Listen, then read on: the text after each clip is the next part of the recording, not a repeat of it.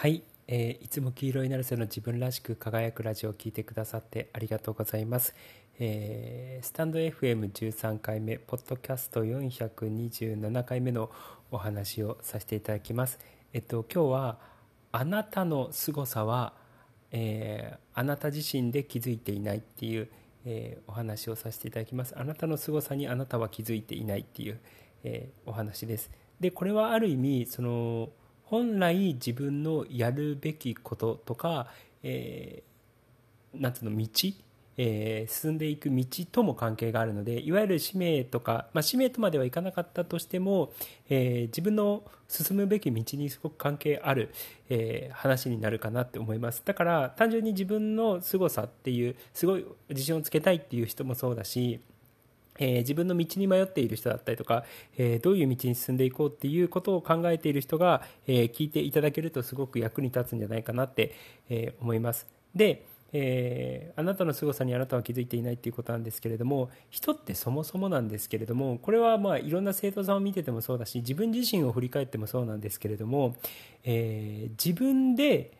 あ周りの人がずすごいねって思っていること、え自分に対してねえー思ってることって自分からするとすごく普通なので、えー大体気づかないもんなんですよね。よくこれは別にあのなんていうのビジネス的なことだったりとかこう就活やってる人とかだったらわかる就活やってた人だったらわかると思うんですけれども自分の長所とか強みって、えー自分が見てる私にとってこれが強みだとか、えー私にとってこれが長所だって思っていること、えー私のこういうところがすごいって自分で思っていることと他者があなたのこういうところがすごいと思っていることが、え一致しないっていうパターンってすごく、えー多いんですよね。そうほとんどそうなんじゃないかっていう感じなんですよ。で僕もあの、まあ、とある生徒さんがいて、えーすごいその人はこう、まあ、いろんな人とこう初対面で会った人だったりとかいろんな人にすぐ声をかけて、えーすぐ仲良くなってるんですよね。で僕ふとそれを見てあのそういうところすごいですねっていうふうに、えー褒めたんですよただ本人に関しては普通にしてるので何がすごいのか全然分かってなかったらしいんですよねでも今って、あの多くの人がこう人見知りだったりとかコミュ障みたいな人がたくさんいる中でこう本当にふわっとこういろんなところでいろんな人に話しかけたりとかして普通に話しかけたりとかしてで普通に仲良くなることができるのって凄まじい能力なわけじゃないですか。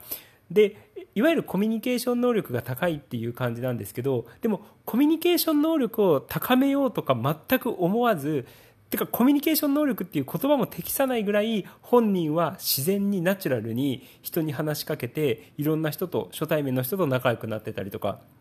えーするんですよね。そう。だから、僕自身、僕が客観的に見たときに、あ、この人のこういうところめちゃくちゃすごいなっていうふうに思ってたんですけど、本人は全く気づいてなかったんですよ。で、他の生徒さんでもそういうのがあって、あのーまあ、その人はなんとなく、こう、難しい、こう、ヨガの本だったりとか、えーちょっと難しい本を、こうなんとなく読みたいから読んでるらしいんですよ。で、書いてある内容が、すごい、なんつうのあの理解できるかっていうかというとそうでもないんですけれどもなんか読みたい感じにらしいんですよね。でその人の話すことってすごい深みがあって哲学的でこう僕がよく言うあのスタンド FM でもあんま話してなかったんですけれどもよくポッドキャストとか YouTube で話しているその抽象度が高い、えーより俯瞰的でえーより客観的でより高い視点からこう世界とか世の中を見ているような、えー話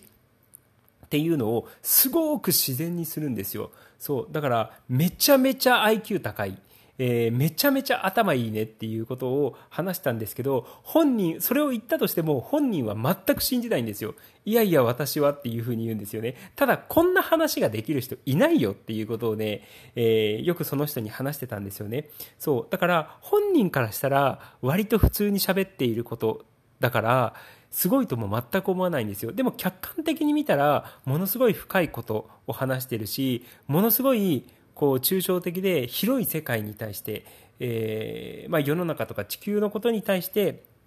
話しているしかもより本質的なことあの人間とか人間とは何かとか社会とは何かとか人生とは何かっていうことに対してより本質的なことに対して自然に話すんですよ。そう。だあたりあ明らかに人間的な深みもあり IQ が高いわけじゃないですか。よりかしあ明らかに地頭がいいなっていうことを話してるんですけれども本人からすると気づかないんですよね。普通に話してることなので。そう。だからこういうのがえー、今2つの例を挙げたわけじゃないですか。自然に人に話しかけてしまう、えー、本人は自覚してないんだけどコミュニケーション能力が圧倒的に高い人。誰とでも仲良くなれる人、えー、自然とものすごい深いことだったりとか、えー、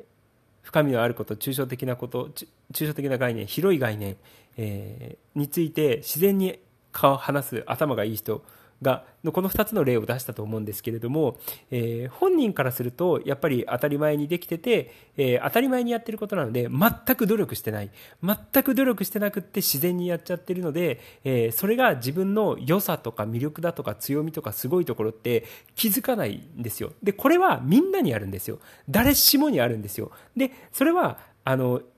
自分本人があまりにも自然にやりすぎててしかも努力してるとか頑張ってるとかっていうのを全くなく全くなく自然にやっちゃってるので、えー、本人からすると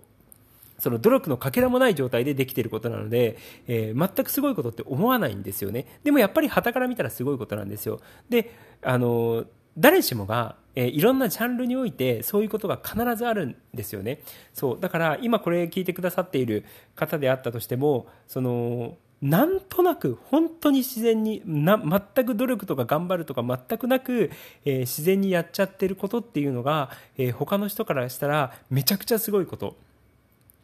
えー、だったり、えー、するのでそうだからあのでしかも今その最初に話したこれが使命だったりとか自分の道とつながるっていう話なんですけれどもあのよくね僕 YouTube で話してたんですけれども基本あの例えば仕事とかのことで言うと、えー、苦手なところを克服してやろうとか、まあ、いろいろあのいろんなことができるようになろうっていうふうにするんじゃなくて、えー、自分の強みとか自分がえ他の人よりも圧倒的に優れているところに、え全エネルギーを集中させてそこだけをやれるような状況にしていくと、え人間って恐ろしいほど成果を上げるっていうふうに、えま、言われてるんですよね。だからあることをチームで成し遂げようと思った時に、えオールマイティに全てができる人っていうのは必要なくって、えただあのこの分野においてはピカイチこの分野においてはピカイチこの分野においてはピカイチっていう人だけが要はいわゆる適材適所で、えー、やっていくと圧倒的に成果が出るしかつ、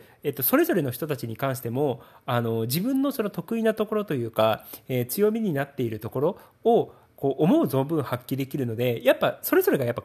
輝くんですよ。そう。でそれぞれが輝いて、えー、要はいい波動というかいい雰囲気でそのチームっていうのを運営できながらかつそれぞれの強みが生かされているので、えー、ものすごいチームで成果を上げていくことができるんですよねでこれは別に仕事のことだけじゃなかったとしても人生とかにもやっぱり同じことが言えるんですよね。自分の趣味とかであったとしても家庭であったとしても人間関係であったとしても人生全般において自分の良さとか自分のすごいところとか自分の魅力っていうのが、えー、最大限生きるように、えー、そこにだけそういうところにだけエネルギーだったりとかを集中させて活動していくとよりその人って輝くし、えー、人生って実り豊かな、えものになっていくんですよね。そう。で逆に自分のできないところを誰かに補ってもらったりだったりとか、えしながらするといいのかなっていうことをえー、てかそうすると、えー、すごいこう物事ってうまくいきやすいんですよね。僕自身もその音楽をやバンドをやってたりとかする時もそうだしその後にライブイベントの、えー、授業をやってた時もそうだったんですけれどもあの僕って極端な 極端な人間なんですよ。だから右に行くぞってなったら右ってなる感じなんですよね。そう。で、えー、それは時として強力なリーダーシップとか、えー、強力に人を引っ張っていく、えー、力になるのですごくいい面ってあるんですけれども、えー、場合によってはこう他のことが見えなくなってるっていうところがあったんですよ。だから僕の隣に、えバランスが取れてこう全体が見える人えー、他のところも見える人要はなんか調和してくれるって言っていいのかな。僕が一点集中みたいなタイプなのであのもうちょっとバランスをとってくれる人が隣にいたりとかするとすごく、えー、そのチームというか、えー、組織っていうのがうまく運営されるんですよね。そうで、そのバンドやってた時もそうだし、ライブイベントの授業やってた時もそうなんですけれども、そういう、えー、パートナーがいたんですよ。一緒にやってくれる。そう。で、その、そのパートナーがいると、えー、なんかね、2人合わせて2倍とかじゃなくて、もうなんか4倍、8倍ぐらいのレベルでパフォーマンスを発揮していくことがやっぱりできるんですよね。そう。だから、あ、こういうふうに、いわゆる適材適所みたいな感じで自分の良さが生かされる。で、自分の良さとか強みに集中できると、恐ろしく人生ってあの、発展していくし、より良くなっていくし、伸びていく。その個人であったとしても、その組織とかチームであったとしても、伸びていくなっていう。で、これはおそらく家族とかにも同じようなことが言えるなっていう、えー、ことなんですよね。だから、その、仕事であったとしても、プライベート、人生全体であったとしても、その人の強みとか、その人の良さっていうのを見つけて、それを最大限育んでいく。もうその強みとか良さに、え全エネルギーを集中していくっていうやり方をやると、えものすごい良くなっていくんですよ。だからそれは例えば、え仕事であったらもちろんその強みとか良さを見つけて、部下も上司も、え強みとか良さを見つけて、そこをに集中してそこを伸ばしていくっていう仕事のやり方ももちろんなんですけど、家族であったとしても一緒ですよね。子供の良さとか、この子供の良さ、この子供の強みって何なんだろうっていうことを見つけて、そこをたくさん褒めてあげたりだったりとか、その強みとか良さに集中できるように、えー環境を親が整えてあげたりとかすると、えー、その子供っていうのは自分の良さとか強みっていうのをどんどん育んでいくし、やっぱそこが際立ってくるので、えー、周りの家族であったとしても、えー、お互いの良さというか強みっていうのを認め合うことができるんですよね。で、そうするとやっぱ家族の雰囲気っていうのは良くなるわけじゃないですか。お互いがお互いの素晴らしいところを認め合い、え尊敬し合うことが、えできるので、そう。だから、で、結果的にそういう自分たちのその良さとか魅力とか強みっていうのが、えー、自分のこれから成していくべき方向だったりとか、それはいわゆる使命っていう言い方でもいいのかもしれないし、えー、使命っていう言い方じゃなかったとしても、えー、自分の何かしらの人生の道につながっていくんですよ。その強みとか良さっていうのが。そう。で、よ、あの、ちょっとスピリチュアル的な発想なんですけれども、えー、ちょっと、もし神様がいるっていう、えー、過程になったのであれば、神様が人それぞれにやっぱこう、いろんな個性っていうのを与えてるわけじゃないですか。全員一緒じゃなくて、それぞれがそれぞれの個性がある。で、その個性が与えられてるのとか、その、その人ができること、えー、強みとかすごいところっていうのがなんで与えられると神様から与えられたのかなっていうことを考えた時に神様はあなたにこの良さとか強みとか個性を与えるから、それを最大限生かしてこの人生を生きてねっていう意味で、えー、神様は与えてくださったと思うんですよね。で、さっきの、あの、最初の話とかで言うと、すごい誰とでも仲良くなれる人っていうのは、神様からそういう能力を授かった。で、なんで神様からそういう誰とでも仲良く能力、誰とでも仲良くなる能力っていうのを神様から授かったのかっていうと、神様がそこを生かして、えー、あなたの人生を生生きていってくださいねっていう、えー、意味だと思うんですよ。そうだからある意味その個々人の良さとか強みとか個性っていうのは神様にそれを生かしてくださいっていうふうにあの生かして生きてくださいっていうふうにいう意味で与えられているので、だから頭いい人は、えー、その頭いいことを威張るのではなくって、その神様から与えてもらったので、この頭の良さを生かして生きていこうっていうことだったりとか、えー、体力がある人に関しては、神様からこの体力があるっていう状況を与えてもらったので、この体力のある、この自分を生かして生きていこうっていう感じなんですよ。そう。だから結果的にその自分の良さとか魅力とか強みっていうのは、えー、自分がこの人生で生かしていって最大限そのあの魅力とか強みっていうのを発揮しながら、えー、生きていくことになるのででそうするとより良い生き方になっていくのでそうだから結果的にその強みとか良さとか魅力っていうのが自分の使命とか自分の道にやっぱりつながってるんですよ。そう。で、もちろんさっき言ったみたいに自分の良さとか魅力っていうのは本当に努力なく、本人からしたら全く努力なく、えー、それができちゃう。っていう状態なんですよ。全く頑張らないけれども、さらっとできるみたいな状態なので、本人は気づかないんですよ。さらっとできすぎちゃって。そう。旗から見たらめちゃくちゃすごいんですけれども、自分だと普通なのででき全然気づかないっていう状態なんですよね。そう。だから、えー、今これ聞いてくださっている方に関してであったとしても、えー、ものすごい他の人と比べ物にならないぐらいすごいこととか、魅力とか強みっていうのはちゃんとあります。絶対あります。ただ、えー、自分からだと見えないっていう状態なので、えー、ぜひね、周りの人に聞いてみたりだったりとか、ヒアリングしてみたりとかするといいのかなって思います。えーこう仲良くね気兼ねなく話せる、えー、親友だったりとか、えー、パートナーだったりとかそういう本当に気兼ねなく話せる人がもしいたのであれば、えー、私の魅力とか、えー、良さ良いところとか強みとかすごいところってどういうところだと思うっていうことを、えー、聞いてみていいのかなって思いますそうすると意外なところが出てきたりとかすると思うので。